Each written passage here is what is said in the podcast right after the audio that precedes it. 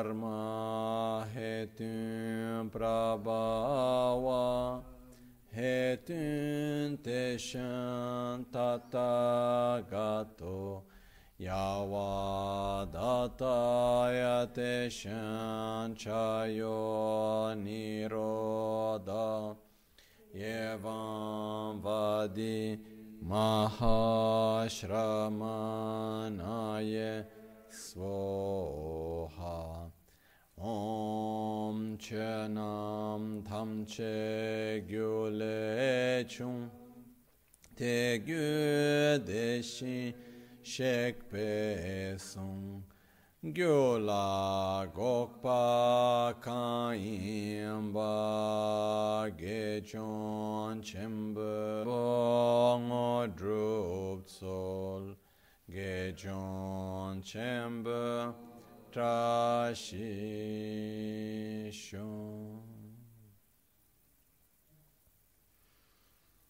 Sangye Chedan Tsogi Chonam La Chancho Pardo Dani Kyapsu Chi Dagi Jinso Gibe Sonam Ki Drola Pinchira Sangye Druparashu Sangye Chedan Tsogi Chonam La Chancho Pardo Dani Kyapsu Chi Dagi Jinso Gibe Sonam Ki Drola Pinchra Sangye Druparesho Sangye Chedan Tsogi Chonamla Chancho Pardo Dani Kyapsu Chi Dagi con la pratica della generosità e delle altre perfezioni, possa io ottenere lo stato di Buddha per il beneficio di tutti gli esseri senzienti.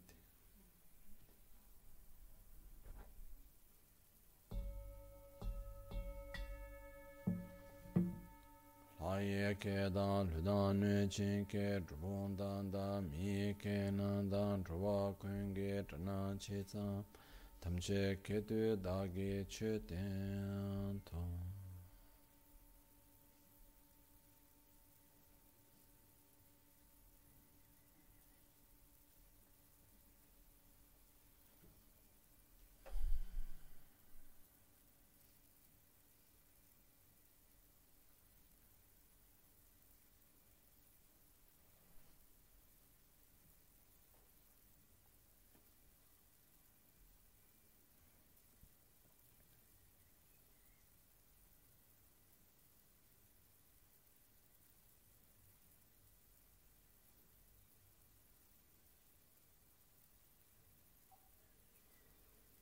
Buonasera.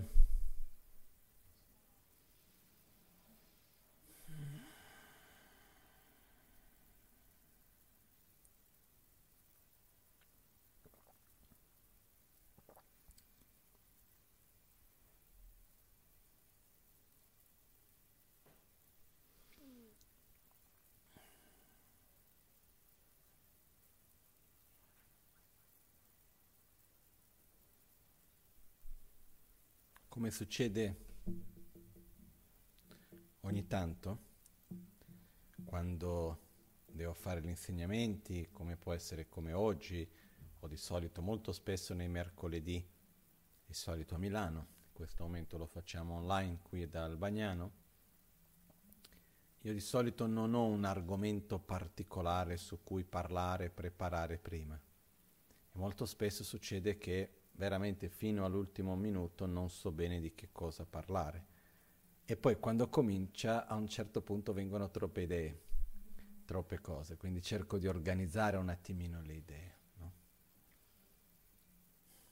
Però mi stavo ricordando quando avevamo avuto quell'opportunità molto speciale, quando c'è stato l'Umpo Tata qui ad Albagnano. No? innanzitutto è un momento nel quale ricordiamo i momenti vissuti e, e, vediamo il quanto sono stati momenti unici e importanti, no? E in qualche modo noi abbiamo ogni tanto, magari sono io così, però io vedo questo un po' in giro anche, è un po' che mentre stiamo vivendo il momento è come se non fosse il vero momento, come se la cosa vera dovesse ancora venire, come se quello fosse una cosa ancora un po', non lo so come si può dire, è come se la cosa vera dovesse ancora venire, come se quello fosse ancora un momento un po' di prova, non fosse la cosa vera in sé. È un po' come se ogni tanto noi avessimo questa sensazione che la vita è ancora da qualche altra parte, quando in realtà è lì che avviene. E in questo suo processo noi abbiamo tanti momenti molto molto molto speciali, ma in realtà ogni momento della vita è speciale. La difficoltà che noi abbiamo è di saper dare il giusto valore, del modo come noi viviamo quei momenti, più che il momento in sé e per sé. Però ci sono delle situazioni, delle congiunzioni nella nostra vita che difficilmente riescono a mettersi insieme. Ovviamente ogni momento che noi viviamo è unico in sé. Questo momento di adesso è unico e non potrà mai essere ripetuto. Però ci sono certe tipologie di condizioni, diciamo di congiunzione di parti, che sono molto molto più difficili di ripetersi e sono molto preziosi. No? Come quando in certi insegnamenti noi veniamo riferiti come coloro che vivono in un'era fortunata, perché si parla che ci sono diversi periodi molto lunghi di esistenza di un sistema, è come se fosse il periodo di esistenza all'interno di un sistema solare, all'interno di una realtà, e ci sono periodi molto lunghi in cui non, ci, non c'è nessuna manifestazione nella materia di esseri sacri illuminati che possano guidare non perché non ci sia la loro volontà, ma perché esiste la manifestazione sottile, però a livello grossolano non ci sono le cause e condizioni perché si manifestino. No? E questi vengono chiamati in tibetano Mumpe Kalpa. Mumpe Kalpa che vuol dire le ere di oscurità. Perché durante questi lunghi periodi non c'è manifestazione di spiritualità del, per- del sentiero verso l'illuminazione a livello grossolano e noi esseri ordinari non riusciamo a relazionarti con altro che non a livello grossolano. No? Noi non riusciamo di essere guidati verso l'illuminazione se non possiamo vedere, se non possiamo sentire, se non possiamo interagire. No? Noi, quello che noi riceviamo viene tramite un'interazione che noi riceviamo. E quindi noi viviamo in questo momento che fa parte di questa era fortunata nella quale noi ci troviamo e all'interno di questa ci sono è già in se stesso un momento abbastanza unico. No? E, ehm, poi all'interno di questa era, che viene chiamata la prima condizione di questa era fortunata, è quella nella quale ci sia la manifestazione grossolana di un Buddha, di un essere illuminato, di un sentiero spirituale, che non è necessariamente buddismo, perché il buddismo è una manifestazione in cui un Buddha si è manifestato, però non è che in ogni luogo viene chiamato buddismo con le stesse parole e la stessa cosa. È il percorso per portare gli esseri a sviluppare saggezza, a sviluppare amore, a uscire dal ciclo di sofferenza. Il Dharma si può manifestare in tanti modi diversi, non deve essere per forza buddismo, per dire. No? Questo mi ricorda anche quando, e parlando lì, quando lui alla fine, quando si sono conosciuti, lui tornò e disse io non ho da convertire nessuno, lui anche se chiama il Dio con un nome diverso, stiamo parlando della stessa cosa, io non devo convertirlo in niente. No? Questo per dire la base del quando si parla della manifestazione di Buddha, sono manifestazioni di esseri sacri a un livello grossolano che riescono a guidare gli esseri a sviluppare più compassione, più amore, che è la stessa cosa, due manifestazioni diverse dello stesso, e saggezza, a uscire dal proprio ciclo di sofferenza. No? Questo è. All'interno di questo periodo, di questa era fortunata in cui noi viviamo,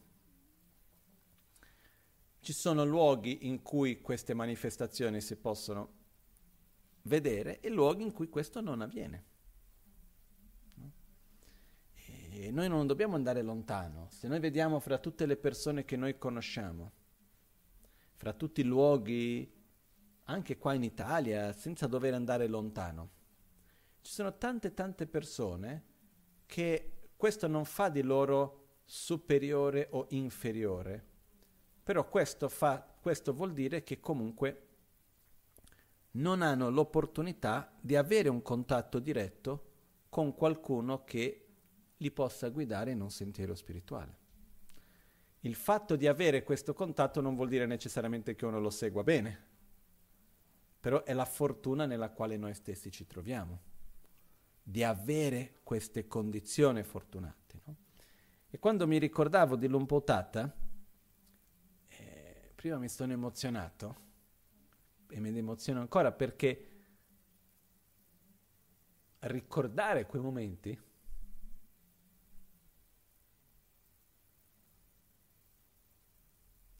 è come dire, no? Una cosa impossibile che diventa reale.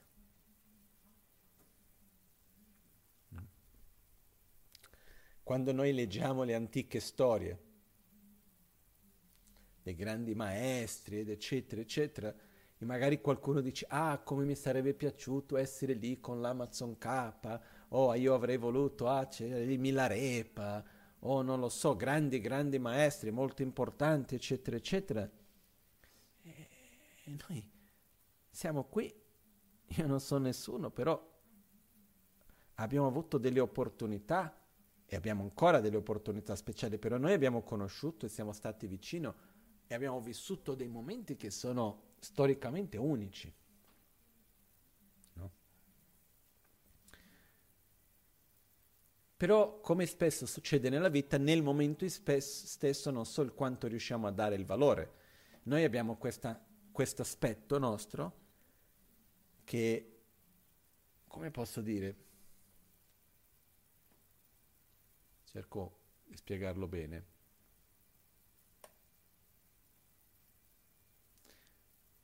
Faccio un esempio stupido. Io posso avere davanti a me la magia più incredibile, il momento più unico, una cosa meravigliosa, però magari mentre sono lì la mia attenzione è nella mia unghia che si è rotta. Se io sono davanti al momento più unico e meraviglioso della creazione dell'universo, di qualunque cosa, del Buddha che si illumina davanti a me o qualunque cosa più incredibile del mondo, del segreto più speciale che viene svelato, qualunque cosa più l'insegnamento più meraviglioso che viene dato, ma la mia attenzione si trova nella persona che è troppo vicina a me, in quello che ha detto questo, in questo che non è così, nel che mi fa male il ginocchio perché c'è questo, ah ma io ho fame. Che cosa viviamo noi? Quello, no? È come una volta ho visto un film, non mi ricordo esattamente il nome, ma era di uno che riusciva a imparare le cose velocemente prendendo una pillola di qualcosa, non mi ricordo bene il nome di questo film. Limitless, qualcosa del genere. E comunque quello che è il punto fondamentale, quello che ho riflettuto su quel film è che noi riusciamo a ricordare non quello che abbiamo vissuto, ma quello che abbiamo percepito. Io posso essere stato nel momento più meraviglioso, ma se la mia attenzione era su una cosa, quando io cerco di tornare indietro nella mia memoria, che cosa posso accedere? Dove c'era il mio fuoco? È come se io sono una telecamera, no? E ho la mia lente che è qua. In questo momento io posso girarla dappertutto, posso aprirla, posso chiuderla. Però una volta che l'immagine è registrata, se io sono un fotografo, o sto facendo una ripresa video. Io ho una lente che mi permette di essere più aperta o più chiusa e posso fare quell'immagine lì o prendere una più ampia. Per una volta che ho registrato e quel momento è finito, io posso tornare indietro, ma che cosa posso vedere? La ripresa che ho fatto. Non posso vedere quello che c'era a fianco o quello che c'era da un'altra parte, ormai ho fatto quella scelta, no? E quello che succede nella nostra vita è questo, ogni momento che noi viviamo, noi stiamo in qualche modo vedendo una parte e discartando un'altra nella nostra percezione. E perciò è molto molto importante vivere i momenti ricordandoci che sono unici e cercando di dare il valore a ciò che veramente, in qual- come posso dire, a ciò che veramente ha valore. È ovvio che ognuno di noi avrà tutte le nostre piccole grandi, menate. Normale, tutti noi. Io sono il primo. Però dobbiamo, rido perché, eh, lasciamo stare. Ognuno di noi comunque ha le sue. E quello che succede è che dobbiamo direzionare la nostra attenzione. No? Io mi ricordo quando l'Umpo Tatta era stato qui, stato uno dei momenti veramente speciali. Uno, Rinpoche era riuscito a fare questa cosa che unica, che un maestro Theravada venisse a insegnare in un centro Vajrayana. Prima cosa, già questo non è così ovvio, ma non per una formalità, ma sì per una profonda amicizia e un segno profondo di amicizia e di rispetto. Perché Lupo Tata, quando è venuto, non è perché non aveva dove andare. Lui è capo per tutto il mondo che, figuriamoci la sua agenda di centri per il mondo che chiedono che lui vada a dare insegnamenti, no? Lui in quel periodo mi ricordo che stava dando degli insegnamenti a tutti prof- gli insegnanti delle scuole della Thailandia, connesso col governo, e dava a, quant'erano, 250.000, non mi ricordo, i numeri enormi, facendo dei gruppi di quante migliaia di persone con lo schermo via satellite online, facendo queste cose enormi, faceva delle cose veramente incredibili. E lui è riuscito a prendere una parte del suo tempo per venire per il compleanno di Rinpoche, per rendere omaggio a Rinpoche. E noi abbiamo ricevuto insieme tutto quello. E ci ha dato degli insegnamenti veramente importanti. C'è chi li ha percepiti, c'è chi non li ha percepiti, perché purtroppo, e io mi scuso se sono un po' critico, però ogni tanto le cose vanno dette, molto spesso io vedo che abbiamo in Occidente di più questo, o almeno nel mondo moderno, l'attitudine che quando succede qualcosa, quando riceviamo qualcosa, di andare a cercare il punto che secondo noi non va bene. Invece di rigioire delle cose che per noi sono belle, connetterci con quello, andiamo a cercare, no? Quindi mi ricordo l'Ompotato ha dato degli insegnamenti veramente meravigliosi su tanti aspetti, e poi c'erano due o tre punti che magari non andavano d'accordo tanto con la nostra mentalità o cultura e il commentario che si sentiva da diverse persone era ah ma guarda quella cosa lì, ma quello, ma perché te serve un ma? Non c'è nessun ma. C'è da ringraziare profondamente che un essere così speciale viene da noi per condividere con noi la sua saggezza. E una delle cose che lui ha detto, nel sutra del Singalovada Sutra che lui ha spiegato, ed è una cosa veramente importante, però molto semplice, molto semplice. Che lui ha spiegato che quando noi ci relazioniamo nella nostra vita ci sono due livelli per relazionarci. Esiste il livello di relazionarci con la persona, esiste il livello di relazionarci con il ruolo che la persona ha e che ci sono cinque principali ruoli con i quali noi ci dobbiamo relazionare nella nostra vita. E che sono molto importanti, relazionarci correttamente con questi ruoli.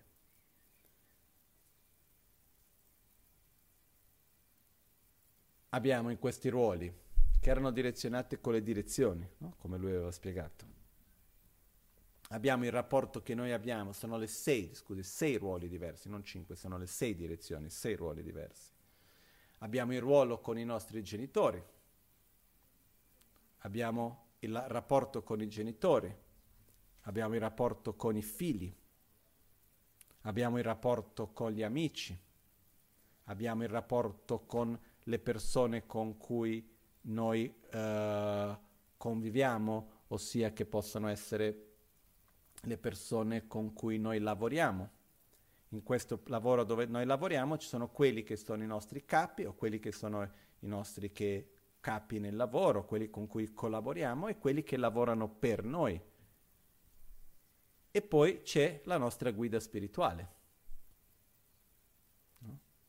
In questi rapporti ognuno ha un suo ruolo specifico e se non c'è armonia nei rapporti, speriamo di star bene, però molto spesso ci sono i rapporti dei, che sia in famiglia, che sia nel lavoro, che sia con gli amici, che sia con la guida spirituale, manca un po' di, come si può dire, anche chiarezza. Cosa io devo fare, cosa devo ricevere, il dare e l'avere, no? Il, come si dice in italiano, i diritti e i doveri. No? L'Ompotata spiegava esattamente in questi sei rapporti quali sono i diritti e i doveri. Quindi io cosa devo fare verso la mia guida spirituale, la mia guida spirituale cosa deve dare a me. Io sapendo questo, io so dove vado a cercare una guida spirituale. No? Verso i miei genitori cosa dovrei ricevere e cosa dovrei dare. Verso i miei amici cosa dovrei ricevere e cosa dovrei dare verso mia, i miei figli, marito, moglie, eccetera, cosa dovrei dare, cosa dovrei ricevere. Nel lavoro la stessa cosa, quelli che fanno delle cose per me e quelli da cui io ricevo delle richieste, degli ordini, eccetera. No? In questi vari rapporti capire un attimino cosa devo fare e cosa devo ricevere.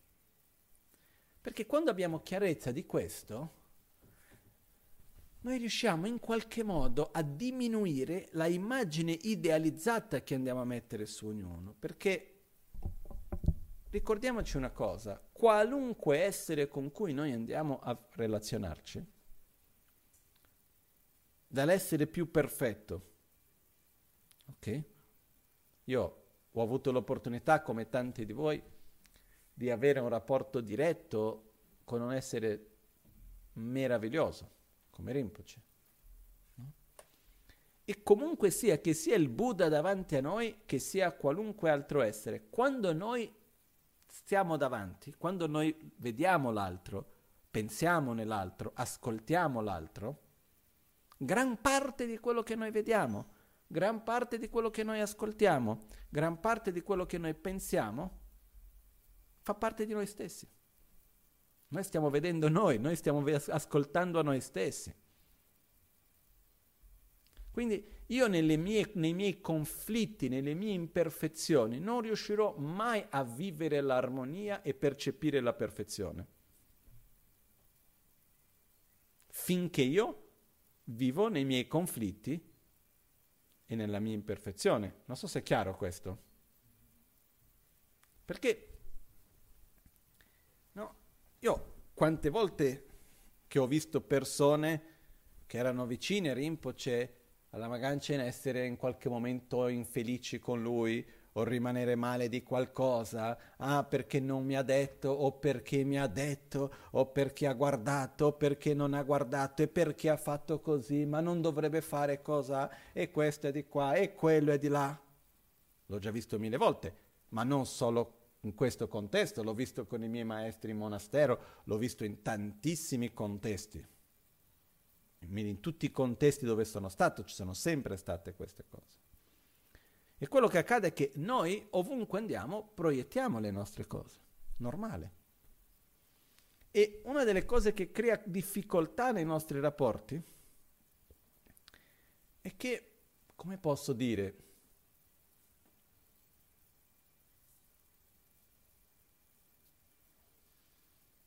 Cerco di mettere in un modo semplice.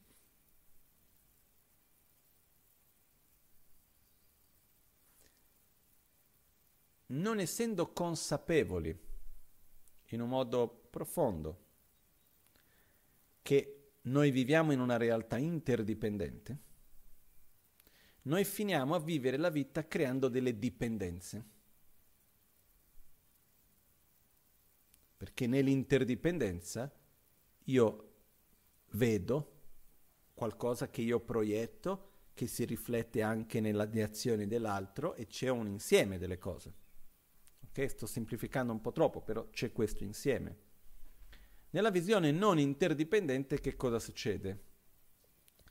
noi vediamo che io sono il risultato del mondo che mi circonda. Se io sto così è perché tu hai detto, perché tu non hai fatto, perché quello manca, perché quell'altro è così, eccetera. E noi abbiamo la tendenza di idealizzare come le cose dovrebbero essere affinché noi possiamo star bene. E la realtà è che non arriva mai. Perché in qualche modo c'è questa aspettativa che ah, questa cosa dovrebbe essere così, quella persona dovrebbe essere così. E noi andiamo a idealizzare le persone, dimenticando in questo contesto del, del nostro ruolo dinanzi. Perché uno dei punti chiavi di queste sei relazioni è che ci sono diritti e doveri, ma io mi devo preoccupare di che cosa? Di ottenere i miei diritti o di compiere i miei doveri? Di compiere i miei doveri. Se l'altro compie i suoi doveri o meno, interagisce con me, ma non è una responsabilità mia. Io prima di tutto devo compiere i miei. Ok? E questo, che cosa, dove voglio arrivare con tutto ciò? che ricordando gli insegnamenti di Lumpotata, stavo osservando come che noi ci relazioniamo con i nostri genitori, con gli amici, nel lavoro, nel rapporto di coppia, nel rapporto col maestro, in tanti tipi di rapporti, dove nascono tanti conflitti da una idealizzazione di, dell'altro. E andiamo in qualche modo, come posso dire,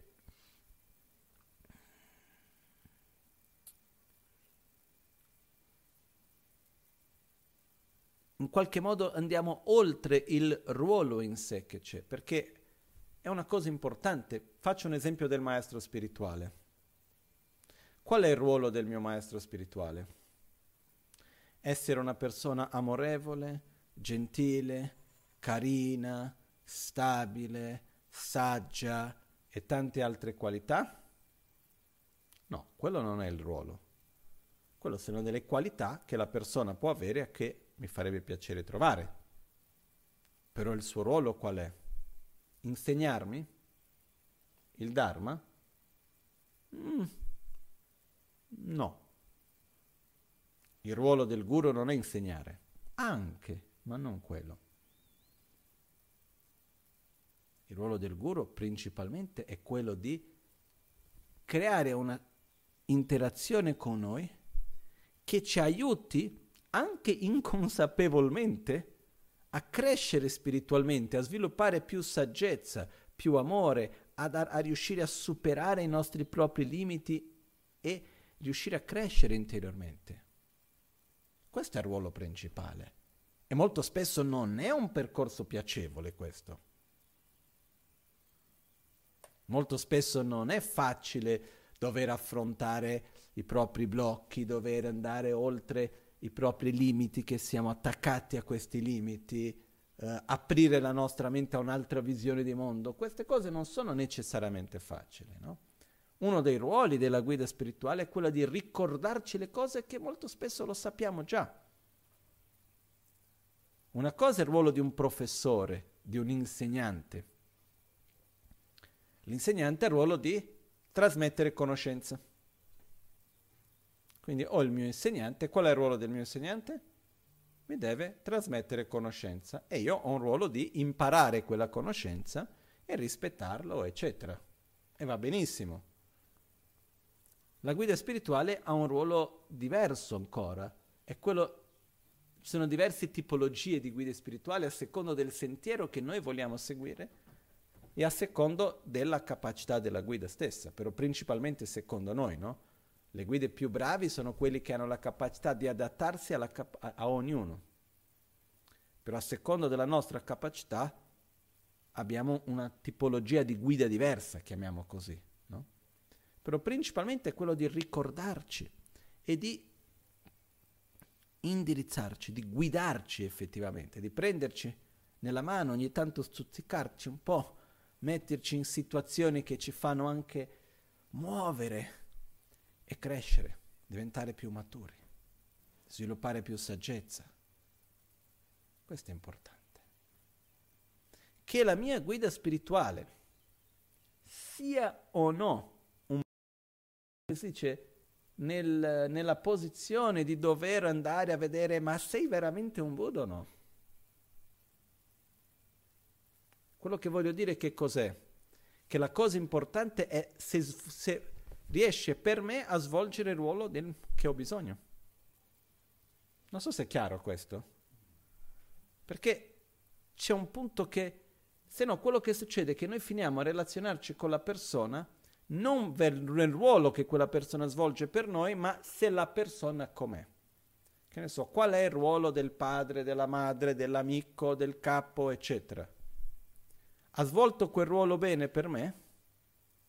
Grazie, sono grato per quello. Questo non toglie che quella persona ha tutti i suoi problemi, tutte le sue cose, che non è un essere perfetto, illuminato.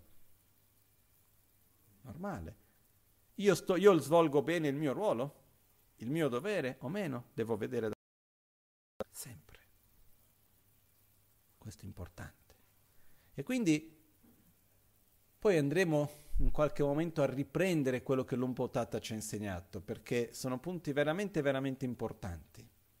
Anche perché alla fine dei conti l'Umpotata, fra le altre cose che aveva insegnato, aveva par- dato delle cose molto, molto semplici, no? Addirittura arrivando all'importanza di essere puliti, di essere puntuali, di essere organizzati, di parlare in un modo chiaro, proprio partendo dai punti più semplici. Però diciamoci la verità, alla fine dei conti, dov'è la più grande difficoltà che abbiamo nel sentiero spirituale? La mancanza di conoscenze? La mancanza di consapevolezza o la mancanza di disciplina? Disciplina non intesa come la disciplina militare, disciplina intesa come agire secondo quello che io so che dovrei agire. Perché noi sappiamo che non dobbiamo dire certe cose, noi sappiamo che dovremo fare delle altre, noi sappiamo che certi comportamenti fanno bene e altri non fanno bene ed è inutile che sto qua in questo momento a ripetere, che tanto lo sappiamo. Il percorso non è fatto di conoscenza. Se noi prendiamo gli insegnamenti che Rimpo ci ha dato e andiamo ad ascoltare le registrazioni dell'87, 86, sono le stesse identiche cose del 2020. Perché? Perché il sentiero è semplice. Non è un accumulare conoscenza.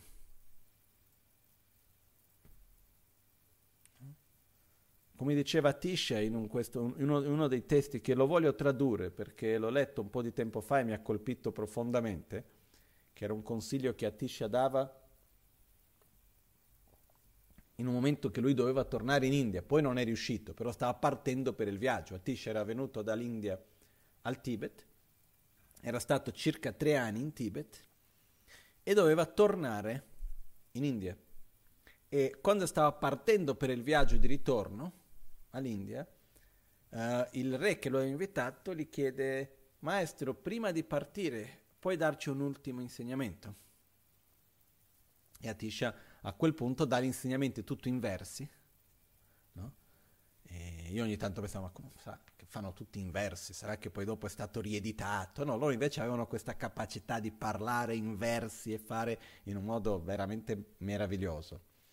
E lui in versi spontaneamente dà questi insegnamenti, nella quale lui dice, io in realtà vi ho già dato tutto quello che potevo darvi, però vista la tua richiesta e visto il quanto tu sei una persona speciale, eccetera, che mi fai questa richiesta, ti condivido in questo momento l'essenza di quello che vi ho dato in questi anni. No? Quindi a me piace sempre immaginare il momento, quindi immaginiamo Atisha che sta partendo per tornare in India e non era una partenza per stare qualche mese, era una partenza per non vedersi più nella vita.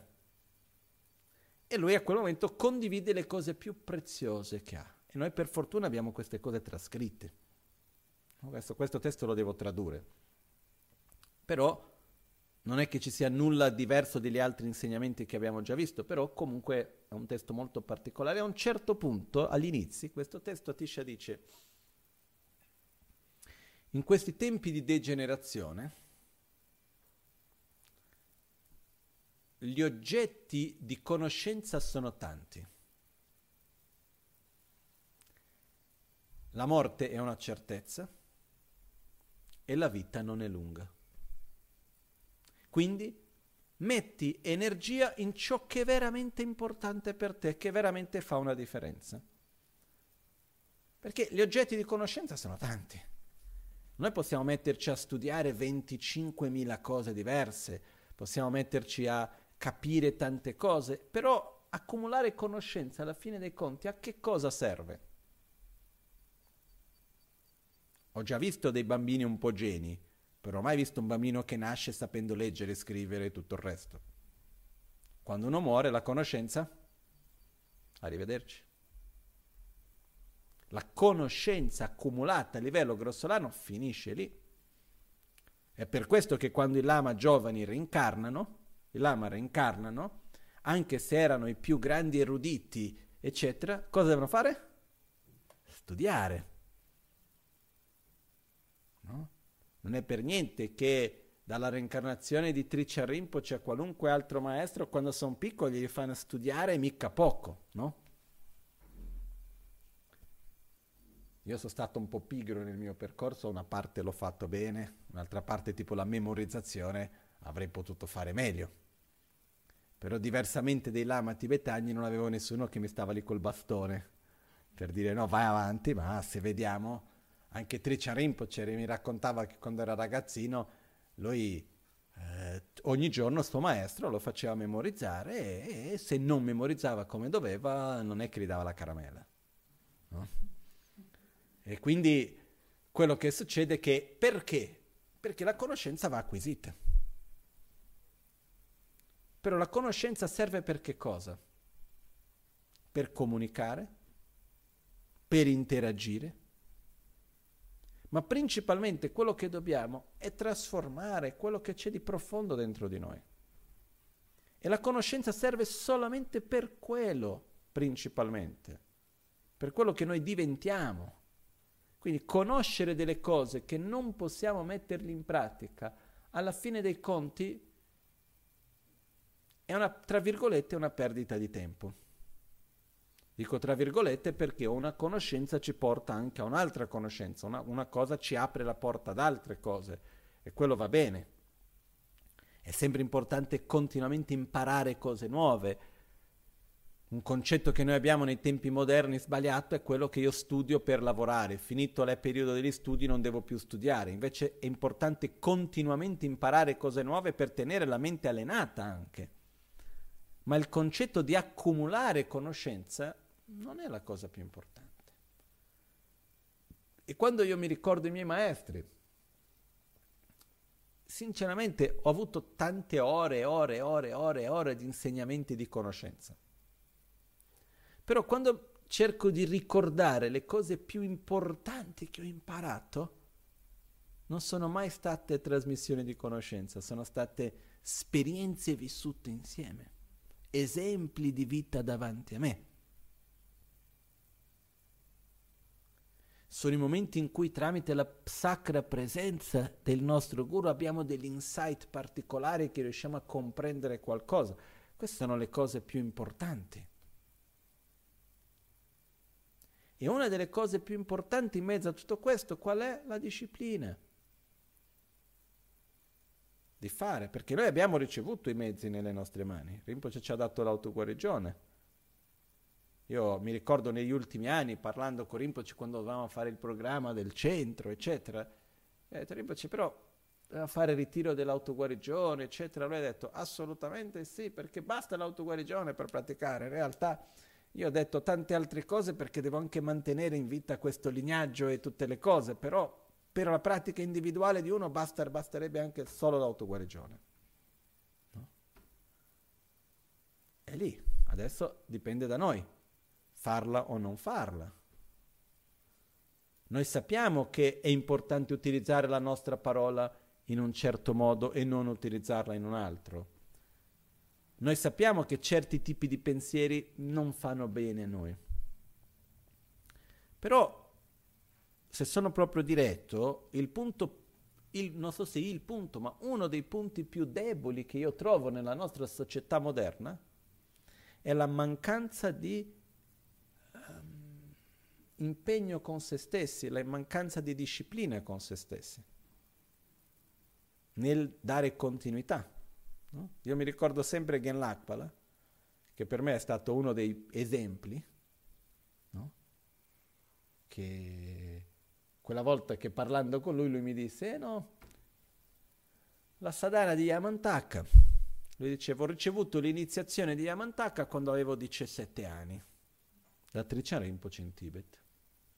E da quel momento mi sono preso l'impegno di recitare tutti i giorni la sadhana lunga di Yamantaka che recitando di fretta di fretta ci vuole quei 20 minuti circa. 15 se uno fa proprio iperveloce, no? ma di solito 20 minuti, mezz'ora, eccetera. E lui ha detto, e da quando l'ho ricevuto io non ho mai smesso di farla neanche un giorno della mia vita. E ha detto, anche quando stavo lasciando il Tibet, camminando fra le montagne di notte, non ho mai lasciato neanche per un giorno di fare la sadhana. Però la cosa che più mi ha colpito è detto, lui ha detto, io ho cominciato a capire che cosa stavo facendo quando avevo intorno ai 50. No? Questo cosa vuol dire? Più di 30 anni, o meglio 33 anni, recitando tutti i giorni, senza capire veramente quello che stava facendo. E senza aver molato neanche un giorno. Noi non riusciamo a dare continuità anche capendo. Ed è qua che rientra quello che l'Umpotata diceva. Perché l'Umpotata quello che ci portava era, se noi non riusciamo a avere quel minimo di disciplina, di continuità, di impegno sulle cose più semplici, più piccole della nostra quotidianità, come facciamo dopo con gli altri aspetti? È come l'esempio che mi ha dato mio maestro in Tibet, che io, non lo so, ho ricevuto da lui centinaia di ore di insegnamenti.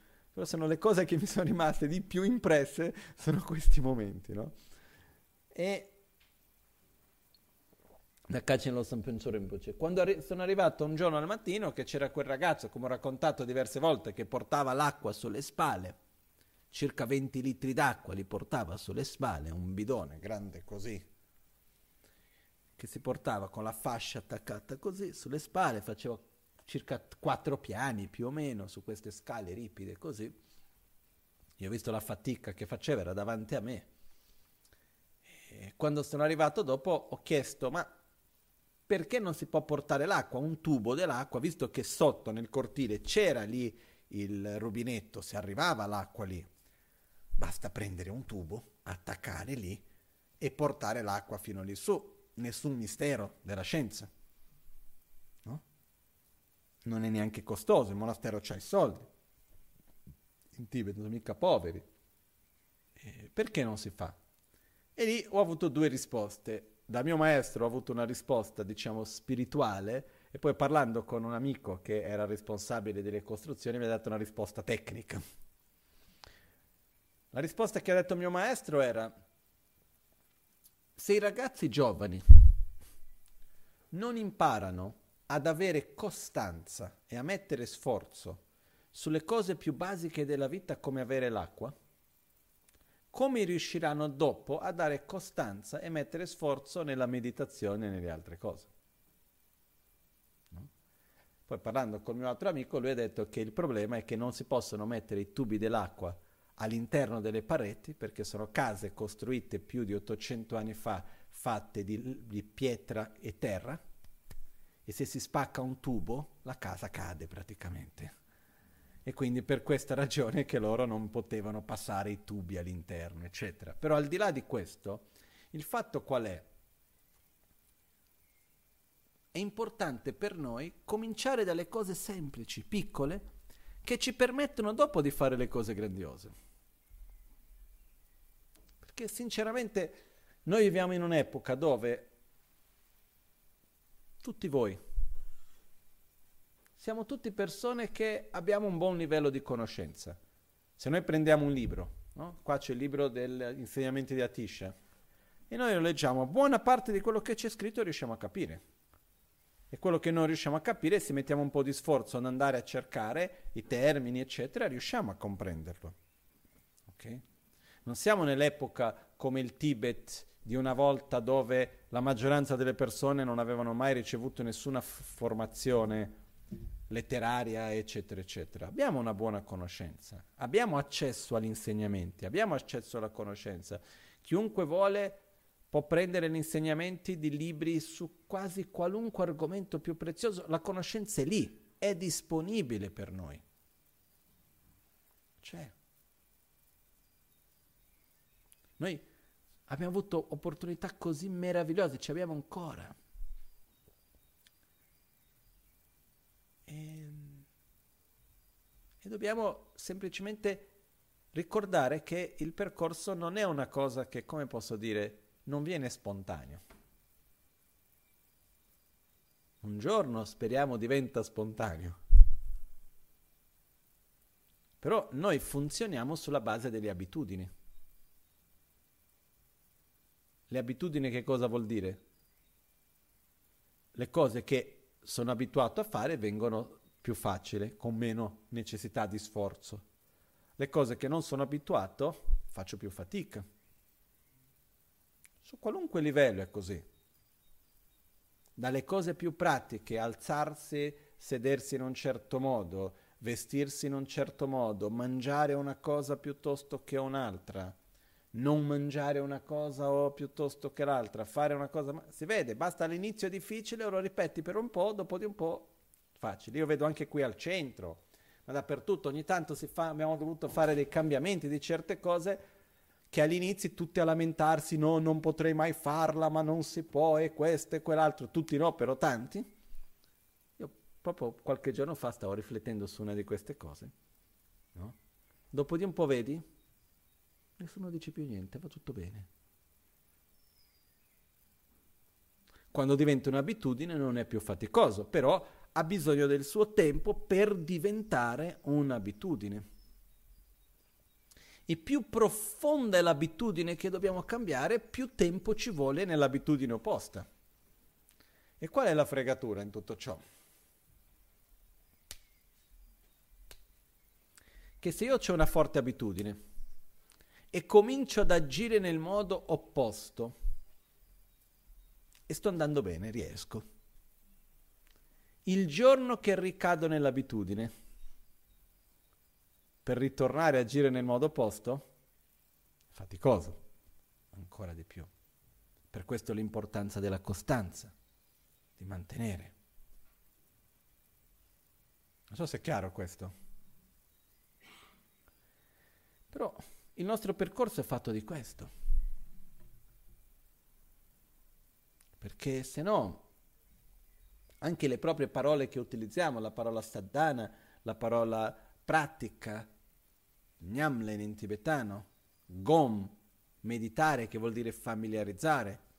Sono tutte parole che che cosa vogliono dire? Ripetere, ripetere, ripetere, ripetere, ripetere e ancora ripetere. Qualcuno mi dirà, ma che noia. No?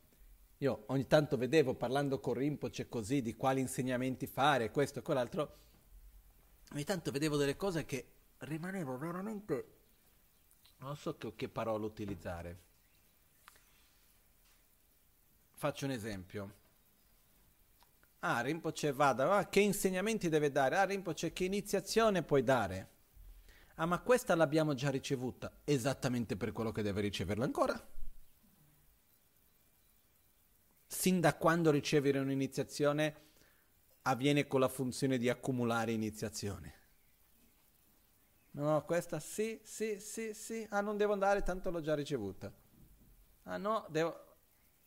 Non è quello. Proprio perché ho ricevuto quell'iniziazione che devo riprenderlo ancora per poter approfondire le benedizioni, per poter stimolarmi alla pratica e così via, no? Perché le cose che abbiamo bisogno molto spesso sono molto semplici. Però noi abbiamo anche questo aspetto di voler essere intrattenuti. Scusate se uso questo termine. No? Quindi ogni tanto c'è una parte di intrattenimento e una parte di direzione. E quello che noi abbiamo bisogno è di, ok, ci divertiamo un po', un po' di intrattenimento, ma principalmente dobbiamo seguire una giusta direzione. E questo vuol dire anche essere maturi, vuol dire anche crescere, diventare adulti in qualche modo, vuol dire essere responsabili del nostro proprio percorso. No? Ehm, io, per me, uno dei momenti che è stato abbastanza forte, eh, una del, la penultima volta che sono stato in Tibet per studiare, che ero andato da mio maestro con l'intenzione di ricevere tanti insegnamenti e così via, e quando sono arrivato da lui, lui mi guardò e mi disse, ormai ti ho già dato quello che hai bisogno. In qualche modo mi ha detto, ah, svegliati, il tuo periodo di, di studente è finito mi ha detto adesso tu devi praticare, insegnare e lavorare.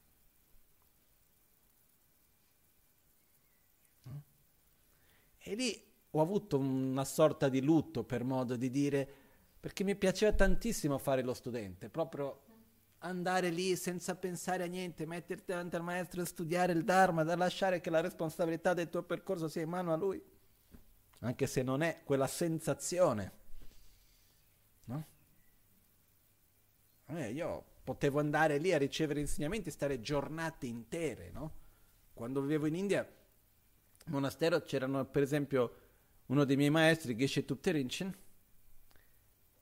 lui a un certo punto certi insegnamenti che doveva dare a noi, c'erano troppi studenti e quindi lui ha diviso in due orari. Faceva una lezione e poi ripeteva la stessa lezione un'altra volta. Io ero, non so se l'unico, ma uno dei pochi che faceva tutte le due. Andavo nella prima, poi rimanevo e rifacevo un'altra volta la seconda, perché mi piaceva. E c'era anche questa sensazione interna quando ero davanti ai miei maestri, un po' di dire ok, lascia, non, la responsabilità, non era la responsabilità voi, però una sensazione di prendere la mano e lasciarsi guidare, che è una sensazione meravigliosa. E quando mio maestro in Tibet mi ha detto adesso è finita,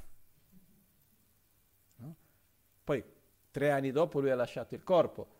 Però quando lui in quel momento mi ha detto, ok, adesso io ti ho dato quello che dovevo darti, è inutile che vieni qua a chiedere altri insegnamenti e questo, quell'altro, inventati. Io mi stavo a inventare gli insegnamenti da richiedere. Ho detto, ti ho già dato quello che ti serve.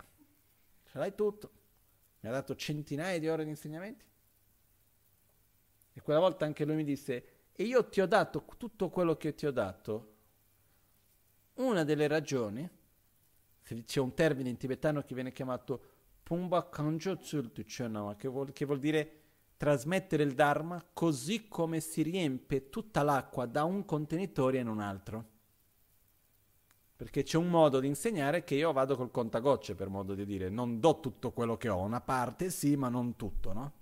Tengo un po' segreto. E c'è un modo di insegnare che è quello nel quale chi trasmette, trasmette tutto quello che ha. E lui mi ha detto, io ti ho trasmesso in quel modo per una delle ragioni, lui diceva, perché lui mi ha detto, io non posso viaggiare per il mondo e andare da altre parti in questa vita. E quindi tu farai questo per me. Tu che puoi andare in tutto il mondo, io do a te quello che io ho in modo che tu questo possa portare agli altri, no? E, però in quel momento quando lui mi disse ok guarda che eh, ormai ti ho dato la sensazione, una delle sensazioni più forti è quella di dire ok, adesso tocca veramente a me praticare. E non è facile. Non credo che sia mai stato facile d'altronde. Quando noi leggiamo le biografie, le vite dei grandi praticanti e maestri e tutti gli altri, io non ho mai visto una vita che sia stata facile. Io anche quando oggi parlavo prima con la Macherlo e ne riflettevo qualche giorno fa no? sulla vita di Rinpoche. perché io ho avuto l'opportunità di crescere per tanti anni vicino a tanti lama reincarnati, tanti tulku, che ricevavamo gli insegnamenti insieme, vivevamo insieme in monastero e tante cose, no? E una cosa io sono molto convinto che per il quanto che sia un essere puro che reincarni con tutte le sue più meravigliose qualità, c'è una parte principalmente della parte grossolana della mente, del carattere, delle esperienze, eccetera, che è frutto delle esperienze vissute in quella vita. E quando io mi ricordo di Rinpoche, della sua forza, della sua capacità di affrontare qualunque difficoltà come se nulla fosse. Questo in parte viene anche dal fatto che non è che lui ha avuto una vita facile. Non è che Rinpoche nel suo percorso di vita è stato tutto facile, al contrario. Al contrario. I primi anni in monastero non sono stati facili. Noi abbiamo una visione romantica. Ma non sono stati facili. Se fossero stati facili, lui con 12 anni non sarebbe scappato dal monastero. Da un monastero all'altro, poi, non è che è andato chissà dove a fare che scappa, no?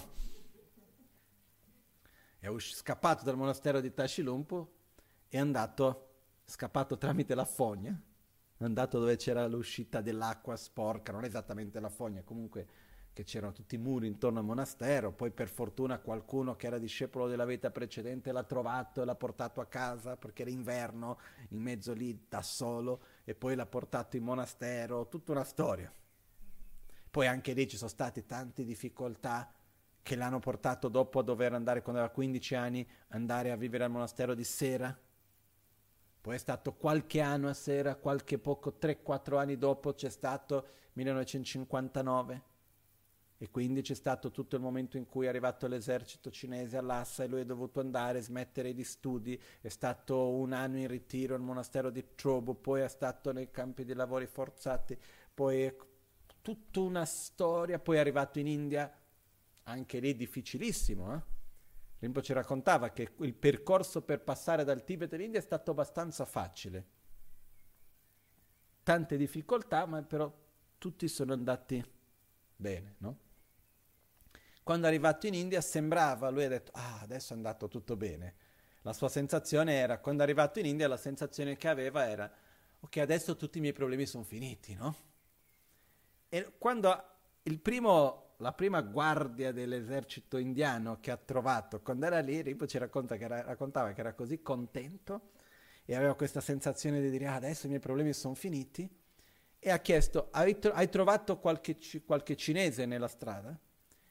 E lui ha detto sì, perché era la verità, c'erano dei signori che facevano, come si dice, eh, viaggiavano, che erano dei uh, uomini d'affari che compravano, vendevano, che l'avevano visto per strada, e lui ha detto sì, erano cinesi, no?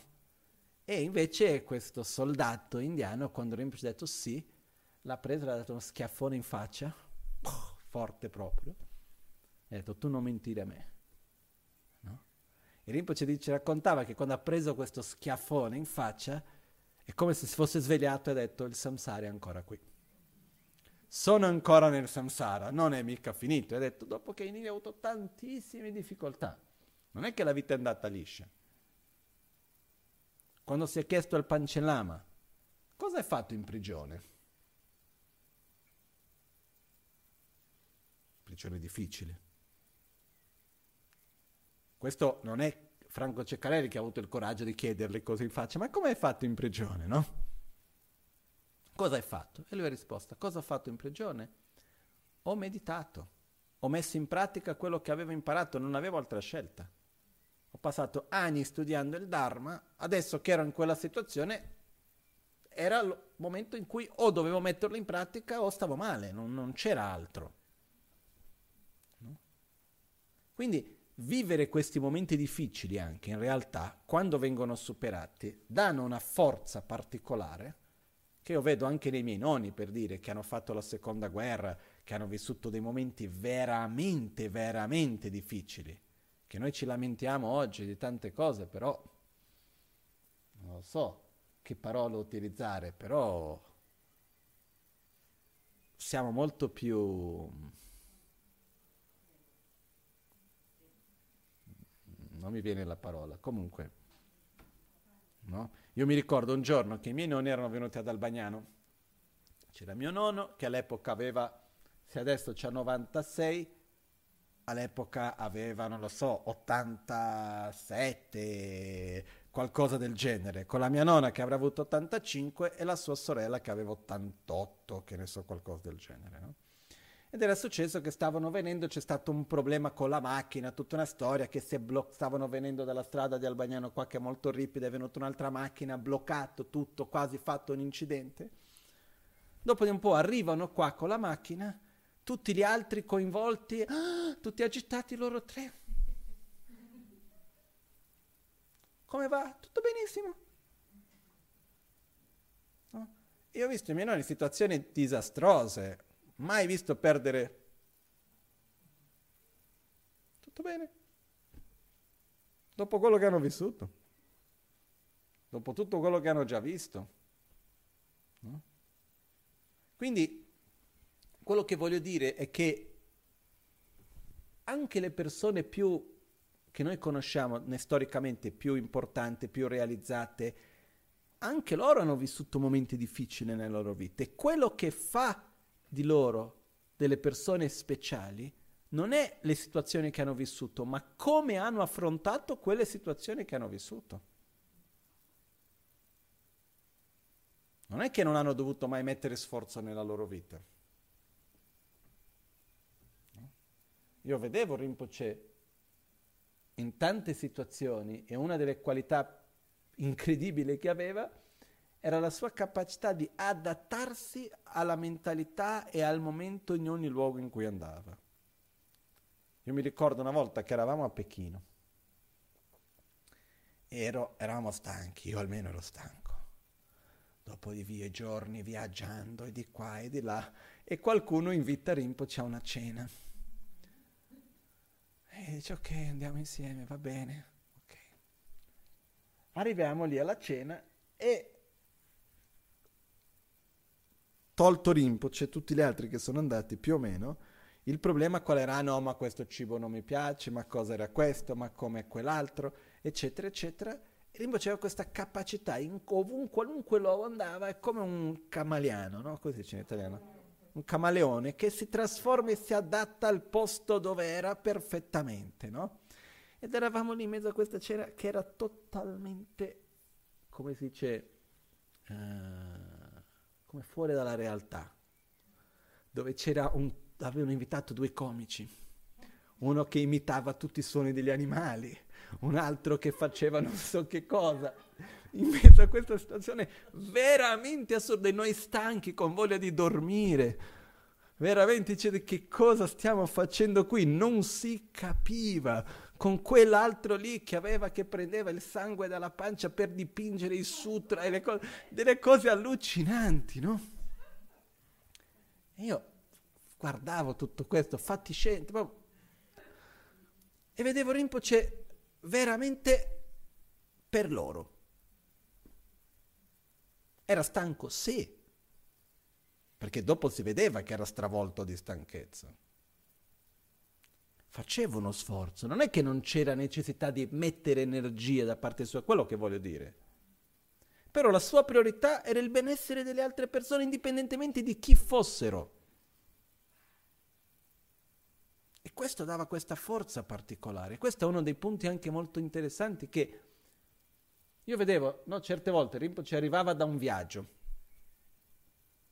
Cosa facciamo noi quando arriviamo da 30 ore di viaggio? Ci facciamo una doccia, vogliamo stare un po' da soli, riposarsi un attimo. Domani con calma faccio quello che devo fare? No, vado in gompa. Rinpoche va in gompa, dai, abbiamo tutto l'anno per andare in gompa. Riposati un attimo, no. My people. No? Perché? Cos'è che dà la forza per fare tutto ciò?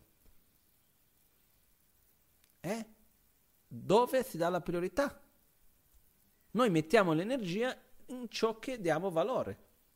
È questo. Anche noi siamo così, eh? Quando abbiamo qualcosa che diamo tanto valore, quanta energia riusciamo a mettere in quello? Quando una persona è innamorata o vuole tanto qualcosa per un lavoro, chi so io, qualunque cosa, quanta energia riesce a mettere per quella cosa lì? Si fa dei problemi che è stanco? No.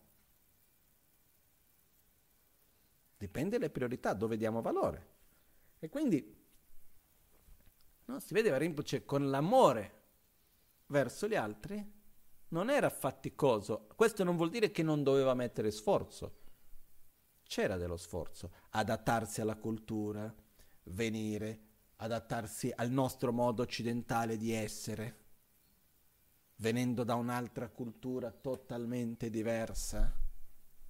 Non è che non c'era sforzo da mettere, questo si vedeva quando Rinpoche era in Tibet certe volte, io ho visto tante volte, era come se tornava al suo habitat naturale. E in qualche modo non è che si rilassava, non è la parola giusta, però si vedeva che comunque è la sua cultura, giustamente. No? E noi prendevamo per scontato che Rinpoche viveva nella nostra cultura come se fosse normale per lui tutto il resto, come se non ci fosse uno sforzo da qualche parte. Quello che voglio dire è che anche degli esseri così meravigliosi, illuminati, hanno sempre messo sforzo e energia ed è tramite quello sforzo, quell'energia messa che vengono dei frutti meravigliosi, sia per se stessi che per gli altri. E la cosa più incredibile, non so se più incredibile, però veramente per me forte, è che più realizzati sono le persone che ho conosciuto, più loro hanno sempre messo uno sforzo, più sforzo nel proprio pratica spirituale. Io non ho mai visto una persona realizzata dire ah ma io non devo praticare perché tanto sono realizzato. Sempre stato il contrario. No? Fare le puce, accumulare meriti, aiutare gli altri, essere attento al comportamento, mantenere gli impegni e tutto il resto. No?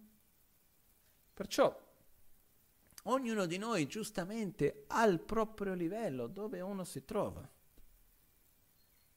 Oggi parlando con una persona diceva cosa dobbiamo fare fare, andare avanti. Noi queste persone mi dicono, però certe volte ho la sensazione che sono su un gradino e davanti a me non vedo il prossimo gradino, vedo un abisso, vedo un buio. E certe volte dobbiamo rimanere su quel gradino per un po', dobbiamo mantenere stabilità su quel gradino prima di fare un altro passo, però dobbiamo familiarizzarci con quello, in qualche modo rispettare anche i nostri tempi.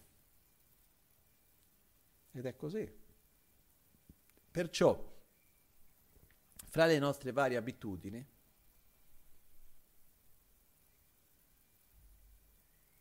Lo so che è una cosa che ho già detto tante volte e tutti lo sapete già. Però più ripetiamo una cosa, più forte quella cosa diventa, tutto lì.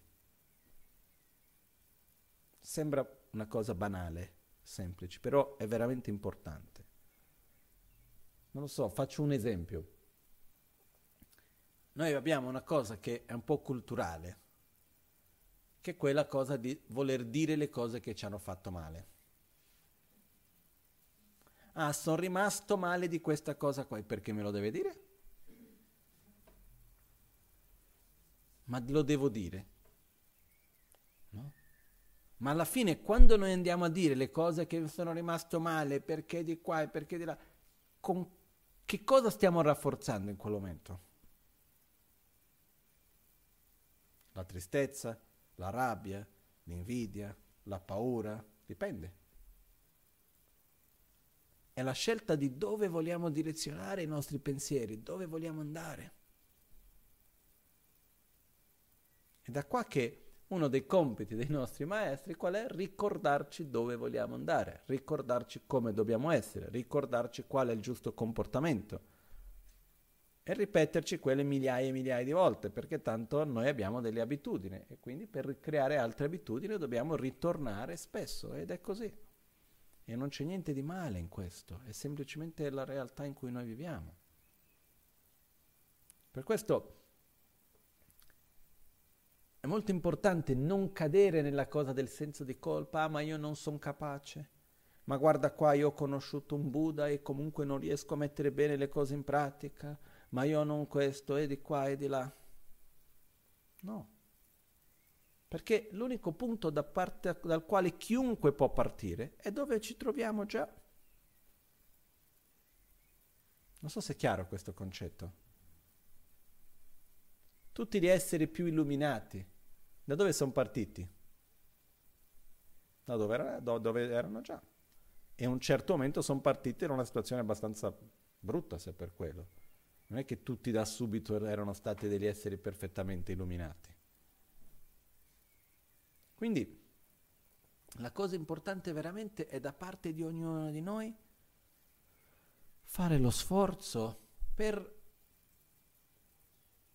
mettere in pratica quella piccola parte nel nostro modo di parlare, nel nostro modo di pensare prima di tutto.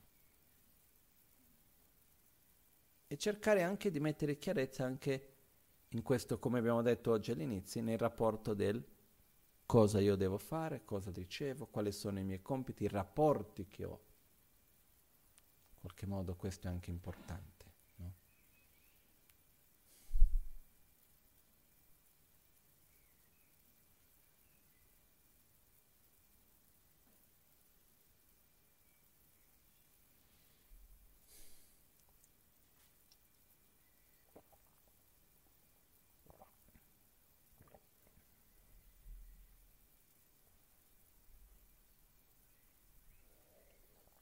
Perché una cosa che non è facile da realizzare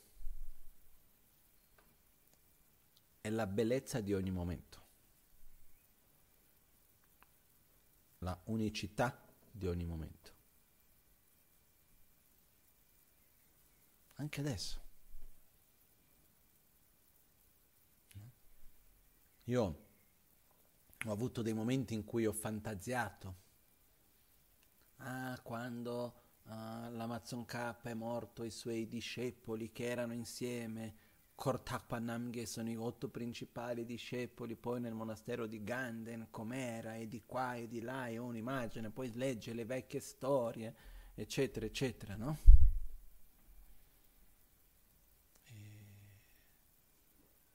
Per noi viviamo un momento molto molto particolare, storicamente. Non, non, non, c'è da stare a guardare le storie del passato, c'è da vedere il presente in cui noi siamo. E come dicevo prima, ogni momento che noi viviamo è come se stessimo facendo una fotografia. Certe volte dobbiamo stare attenti a non chiudere troppo la nostra lente no? verso una cosa e perdere tutto quello che c'è intorno o perdere il punto principale. E quello che ci fa perdere le cose più importanti molto spesso è il nostro proprio egoismo, e questo egoismo intendo dire la ossessione all'autogratificazione, che siamo lì preoccupati con le nostre proprie menate. È incredibile, no?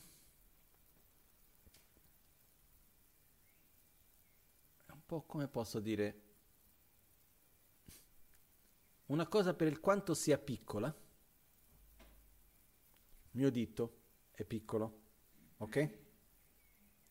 Io davanti posso avere una grande montagna o il sole, qualunque un oggetto enorme.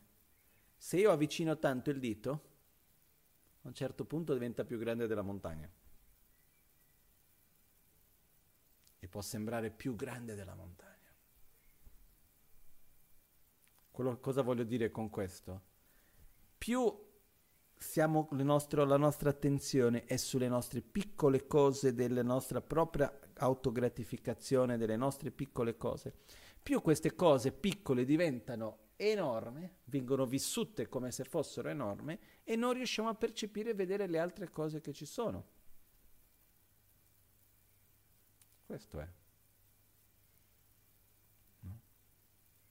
Quindi uno dei modi migliori in assoluto è cercare di andare oltre questa ossessione all'autogratificazione, cercare di vedere un pochettino la, no? in inglese dice the whole picture, la immagine più grande. No? Come naturalmente, no? in questo momento che Rinpoche non è più manifestato nel suo corpo, le cose più comuni che noi andiamo a manifestare quali sono? Le nostre necessità personali. No? Sono pochi quelli, quelli da cui ho sentito dire, ah, per il Dharma in generale, eh, no? uh, o il bene figli esseri in generale, o l'importanza per il lignaggio e la trasmissione. Ci sono cose a un livello che vada oltre la propria necessità propria. No? Perché noi vivi, viviamo quello. Ma per esempio, noi in questa vita, per quale ragione, io non ve lo so dire. Io veramente, quando penso a me stesso, sono molto grato a quello che avrò fatto in altre vite per quello che ho in questa. Però io non mi ritengo niente di molto speciale, semplicemente mi trovo in condizioni meravigliose. E ognuno di noi si trova in queste condizioni perché non lo so. Cosa è stato fatto? Come? Perché ci troviamo qua? Non lo so. Però fatto sta che ci troviamo in una situazione incredibile. Ci troviamo in un momento nel quale abbiamo un essere realizzato come pochi che avremmo mai potuto conoscere nella nostra vita, che ci porta l'essenza e no? oltre l'essenza, anche la parte che c'è intorno all'essenza, di un sentiero spirituale, di metodi per uscire dal proprio ciclo di sofferenza, di guarigione, eccetera, ci porta tutto questo lignaggio nelle nostre mani e noi siamo la prima generazione a doverlo mantenere qui. Se fra una generazione ci sarà ancora, dipende da noi e da nessun altro.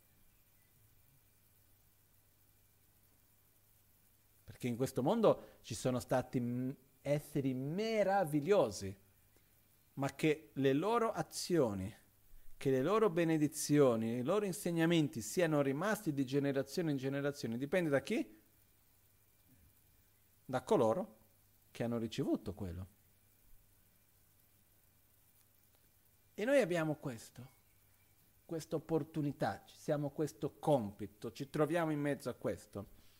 Se noi riusciamo a vedere questo, se noi riusciamo a vedere la grandiosità del momento specifico in cui ci troviamo, se noi riusciamo a vedere l'importanza di quello che noi abbiamo,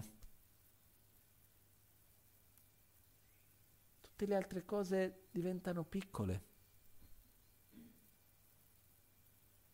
Se noi invece non riusciamo a vedere e la nostra attenzione è sulle nostre proprie cose, che poi purtroppo quelle nostre proprie cose, che cosa sono? Il riflesso dei nostri propri veleni mentali poi alla fine. Perché la realtà è questo, siamo insoddisfatti. Sì. Domani lo saremo ancora? Probabilmente sì. C'è della gelosia? Sì. E domani anche. E c'è della rabbia, e c'è del nervosismo, e c'è questo, quell'altro, sì, e cambi contesto, cambi luogo, cambi paese, coronavirus, senza coronavirus, lockdown, senza lockdown, chiusi in casa, in mezzo alla piazza, non importa. Probabilmente domani sarà uguale. Dobbiamo avere pazienza con noi stessi. E invece, domani intendo dire immediato, poi piano piano le cose cambiano e migliorano, si trasformano. Però la nostra energia va messa da un'altra parte, non posso stare a perdere il mio tempo, questa condizione meravigliosa che ho con le mie menate, che tanto li faccio comunque. Non so se avete mai fatto questo ragionamento con qualcun altro. Io sì. A me è già capitato, ma più di una volta e con più di una persona di fare una cosa che in tibetano viene chiamato Debachunya, che vuol dire cercare di sorvegliare il desiderio dell'altro, fare di tutto il possibile per fare l'altro contento e uno dà di tutto e fa di tutto per fare l'altro felice e no, comunque non funziona. E a un certo punto uno vedi che fai questo e l'altro si arrabbia, fai in un altro modo e l'altro si arrabbia. C'è un certo punto che uno dice ma sai che c'è? È inutile che faccio qualcosa in più o in meno, tanto arrabbia uguale. Non so se vi è mai capitato reagire così con qualcuno. Dire ma guarda, tanto c'è sempre la stessa reazione, che io faccio in un modo, che faccia nell'altro, è inutile. Ma se noi mettiamo lo specchio davanti, no? Verso di noi stessi, che si faccia in un modo, che si faccia nell'altro, alla fine noi le menate le ripetiamo comunque. Io guardo verso me stesso. Io ringrazio le benedizioni dei miei maestri, ringrazio eh, lo sforzo messo dalle altre vite e tutto il resto, ho le mie qualità e sono contento di quello, ma ho anche le mie menate. No? E ogni tanto mi è già capitato di guardare indietro e vedere, dico, ma va, lascia stare. Perché ogni tanto viene, no? Ah, perché questo, perché quell'altro, ma di qua e di là. Poi guarda, dici, ma è una vita che lo ripeto. Perché poi, finché siamo abbastanza giovani, sembra che siamo molto, come si può dire,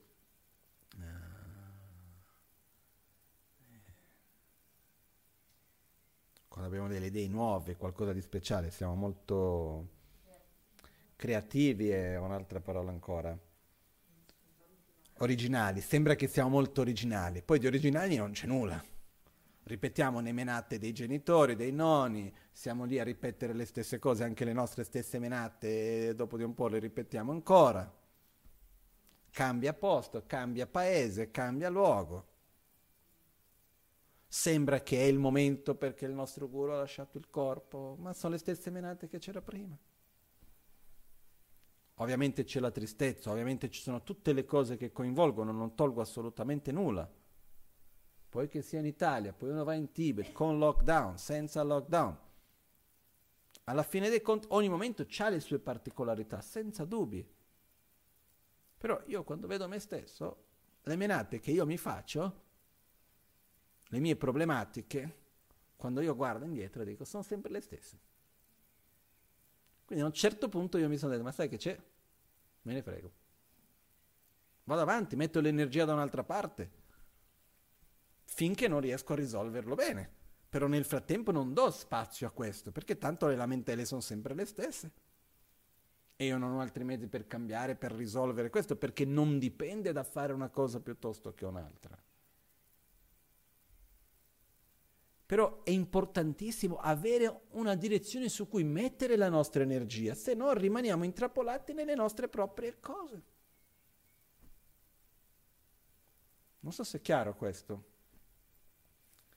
Ed è questo quello che il nostro guru ci ha dato, ed è questo quello che Buddha ci ha dato dagli inizi e dal lignaggio. Quello che il buddismo, che sono gli insegnamenti di Buddha ci donano, che cos'è? Fra tante cose, una direzione su cui mettere la nostra energia. Se vogliamo chiamare in un altro modo, è un'utopia. Che è meraviglioso avere un'utopia. Chi non ha un'utopia rimane intrappolato nelle proprie menate. O nei propri piaceri a breve termine. Perché scusi se sono così, però a me mi sembra un po' triste, no? La vita che gira intorno a evitare le, piccole, le sofferenze del momento e ottenere piaceri sensoriali e riconoscimento. A quel punto, come diceva mio maestro che l'acqua, che differenza c'è fra noi e una mucca? Siamo più sofisticati. Perciò quello che voglio dire è abbiamo qualcosa che è di più, no? Quando si parla che seguiamo gli insegnamenti di Buddha nel buddismo nella tradizione Mahayana, qual è la nostra prima utopia? Amare veramente gli altri. Riuscire veramente a dare priorità al benessere comune di tutti. mettere la propria vita a disposizione veramente.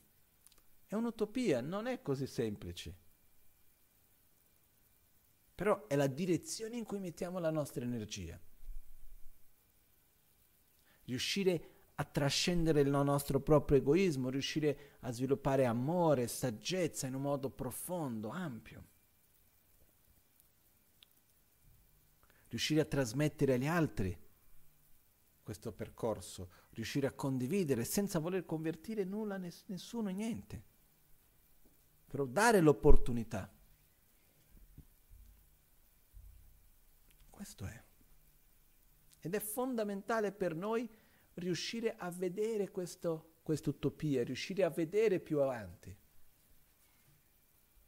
Questo è fondamentale, perché se no, ripeto, rimarremo fra di noi con le nostre cosettine.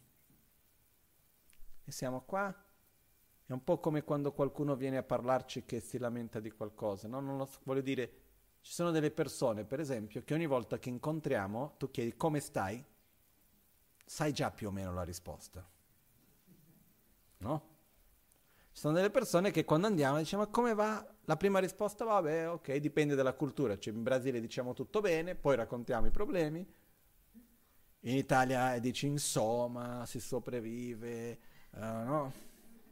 Ci sono tanti modi un po' diversi, porta un po' male dire che va tutto bene, sembra, però fatto sta che dopo di un po', se tu apri un po' lo spazio, la persona viene a raccontare le sue cose. Sono per esempio delle persone a cui io ho smesso di chiedere come stai. Perché ogni volta che chiedevo rientrava la stessa dinamica di lamentarsi delle stesse cose ogni volta e vedevo che non era buono né per me né per l'altro. Quindi ho cominciato ogni volta quando ci incontravamo a parlare di altre cose positive, mai chiedere come stai. Però ci sono delle persone che quando noi incontriamo abbiamo un'idea più o meno di che cosa si lamenteranno.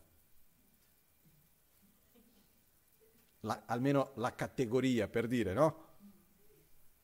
È così. E noi non siamo diversi. E non è che possiamo cambiare così. Quindi la cosa importante è, mentre diamo il tempo, lo spazio per il nostro percorso, mettiamo l'energia in qualcosa che è più grande di noi.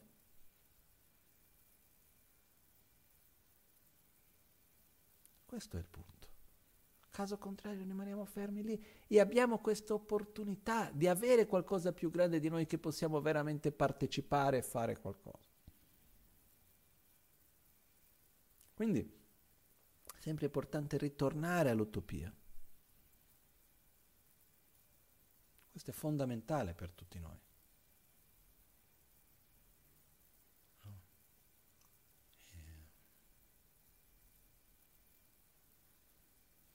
Quello di cui abbiamo parlato un po' di tempo fa, qualche me, un, un paio di mesi fa, non lo so esattamente, l'importanza di avere una visione a lungo termine, a breve termine a medio termine e a breve termine.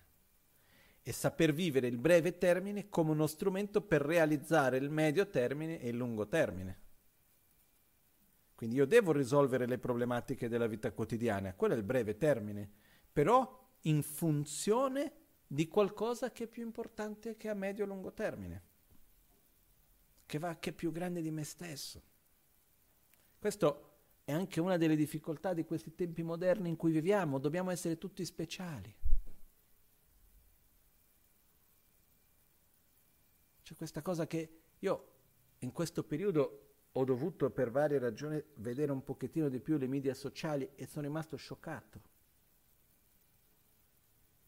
Scusate se lo dico così, però dobbiamo veramente stare attenti perché mi dà la sensazione, spero di essere sbagliato, però la sensazione che mi passa è che buona parte delle media sociali è un modo per nutrire la propria autogratificazione.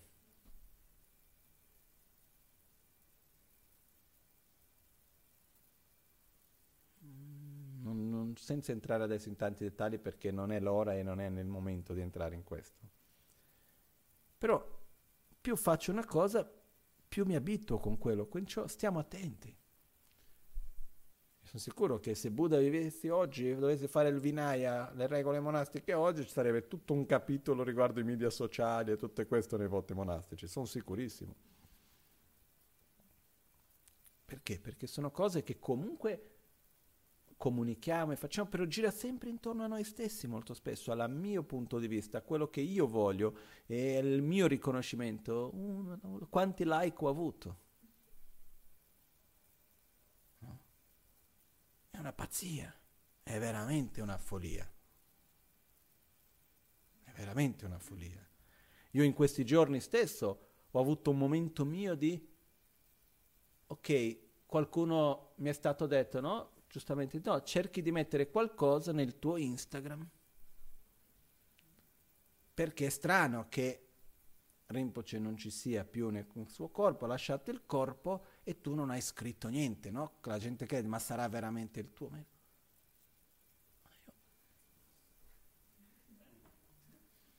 Poi pensando, tu hai avuto quel primo giorno nel quale più di dire di più di quello che ho detto nel primo giorno, che ho aperto il mio cuore a tutti, non ho bisogno di dire altro, non ho quello. Poi diventa un, una necessità perché se l'altro aspetta di questo, e poi viviamo in un momento nel quale tutto deve essere per subito. E poi è assurdo, no? Perché c'è un strumento di comunicazione che va per, tra virgolette, a tutti. Quindi mandi un messaggio che è più o meno per tutti. Poi c'è quello che rimane male perché non ha ricevuto un messaggio personale per parlare di quella stessa cosa. Perciò gira sempre intorno a noi, al riconoscimento che abbiamo, è questo, quell'altro. Perciò, anche guardando quella cosa, gli ho detto, ma perché devo mettere qualcosa lì? Perché mi sento di condividere con il mondo o perché ho la necessità di farlo perché se no uno pensa questo o quell'altro? No? E, ed è questo, scusate che apro questa parentesi, però riguardo i media sociali, quando noi mettiamo qualcosa, cercate di pensare a questo, e dico, quando mettete, perché tanto io mai metto, non faccio mai niente, cercate di riflettere perché lo faccio. È perché mi sento nell'obbligo di farlo, perché devo per forza mettere qualcosa tutti i giorni visto che tutti gli altri lo fanno? È perché voglio avere il riconoscimento, quei piccoli massaggetti che sono quanti mi hanno visto e quanti like ho ricevuto? O è perché voglio condividere qualcosa importante? Se voglio condividere qualcosa, se voglio offrire, se voglio comunicare, ben venga a comunicare.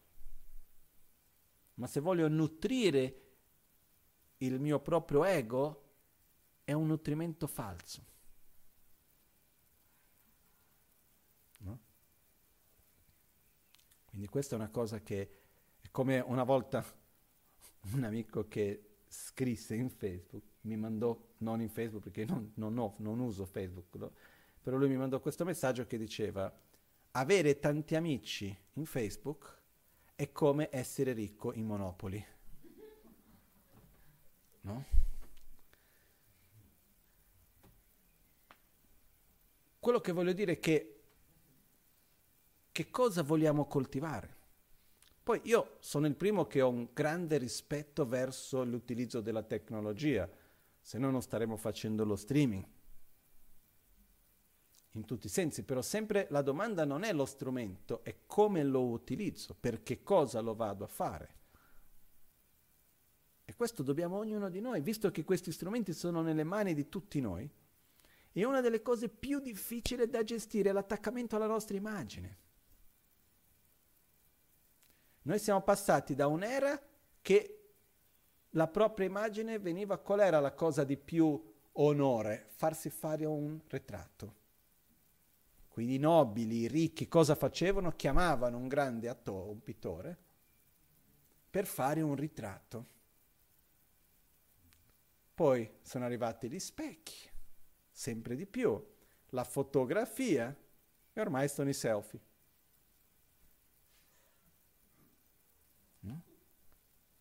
Quello che era per pochi ormai è per tutti.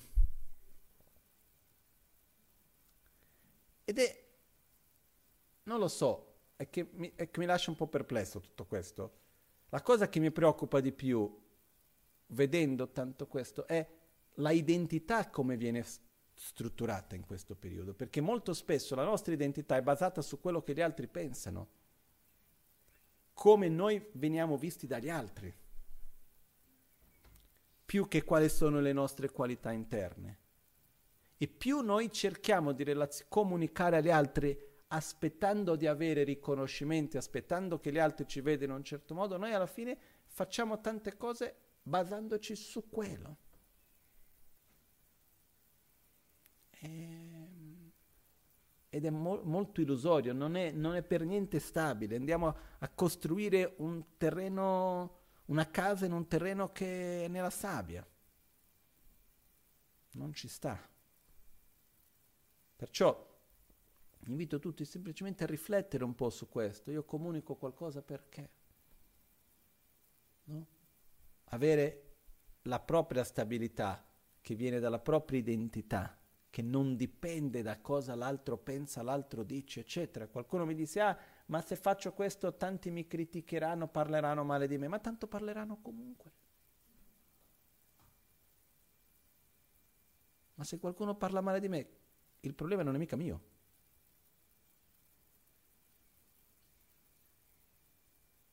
O è strano quello che ho appena detto? Perché se uno parla male di me, è lui che sta dicendo, è quello che lui pensa, non cambia quello che io sono, quello che io non sono, il perché faccio, perché non faccio. Come diceva Tisha, eh, successivamente negli insegnamenti di Lojon, dobbiamo attenerci ai due testimoni, quello che be- le, noi stessi e gli altri, quindi ovviamente dobbiamo osservare quello che gli altri dicono però non dobbiamo essere condizionati dall'immagine che gli altri hanno su di noi. Sono due cose totalmente diverse. Comunque sia, il punto che volevo solo concludere, perché poi ho aperto un altro argomento e possiamo passare lì tutta la notte, però non è il momento, è che se noi riusciamo veramente a cogliere il momento in cui siamo, a viverlo bene, a non perderci con le piccole cose delle nostre proprie necessità momentanee che poi magari non basta neanche, come ho già spiegato prima. E riusciamo a vedere vis- una visione più ampia, riusciamo a guardare più avanti, riusciamo a sentirci e vederci e agire come essendo parte di qualcosa più grande di noi. A quel punto veramente possiamo cogliere l'essenza di questo momento della nostra vita. Perché le opportunità passano ogni giorno. Seguendo un consiglio che Rinpoche ha dato non solo nelle parole ma anche nell'esempio è le opportunità vanno colte. Poi se riesce a fiorire, bene. Invece sempre tu devi piantare tutti i semi che ci sono, che poi, poi alcuni da- daranno i frutti, altri no.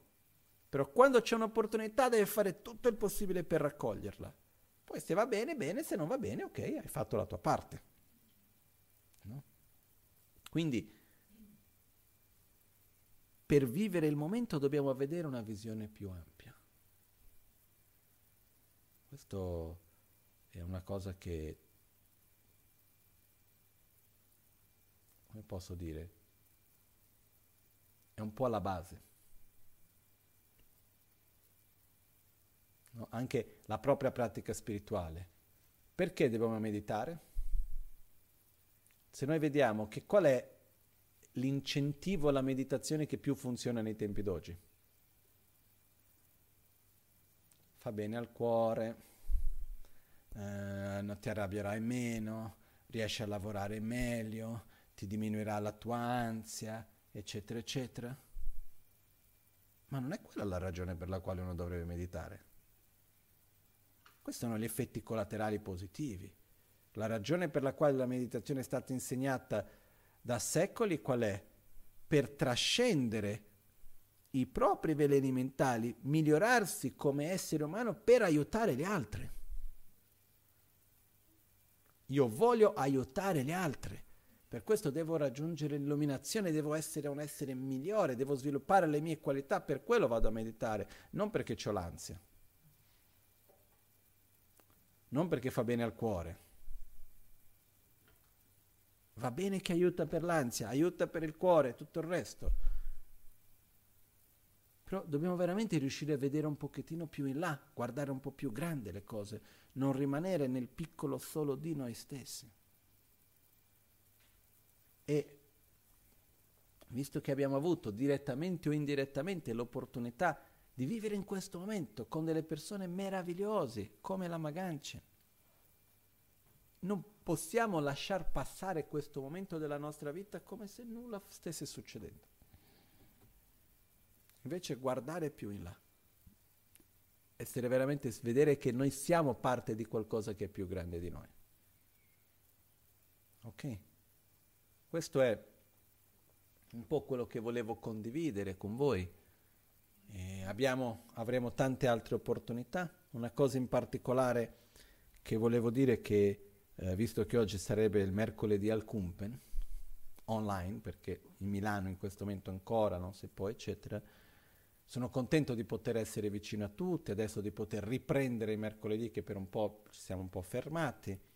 Non appena possibile stiamo vedendo di fare tutti i modi per poter andare a Milano e stare e farlo mercoledì al Cumpen a Milano effettivamente, rispettando ovviamente tutte le regole, tutte le cose per il benessere di tutti.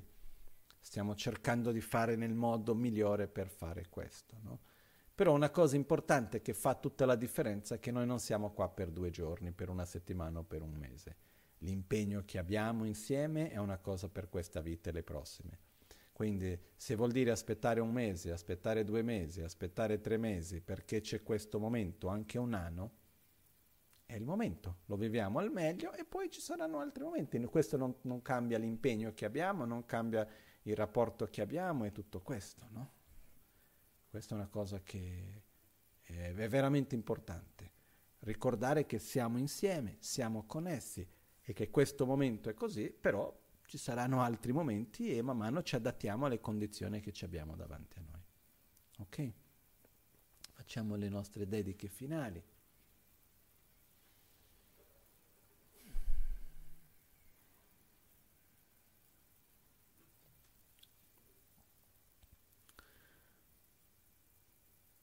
Kyewa kuntu yanda lamadang Drame che che pe la long che ching Sada lam ge yun te rab tso ne Dorje change ko pa nyur to vesho Jetsu lame kutse rab ten ching nam kar trinle chochur ge padang lo san tempe drume sasum ki. Drove munsel tatu ne gyur chi. Chancho simcho rimpoche ma ke panam ke gyur chi. Ke pa nyampar me pa yang Kongne konto pelvarasho Nimo dele tsendele Nime kuyandele ekshin Incentactu delecpe Conciosum cingilo Conciosum cingodruptur ngodrubtsu Concho sum ki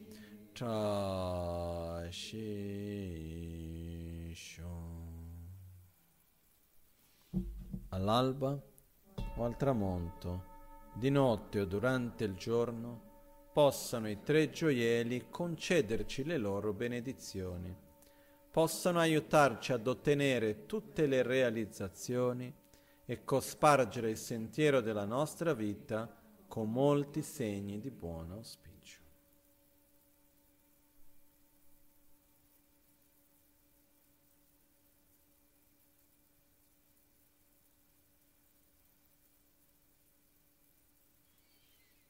Cześć, tyle.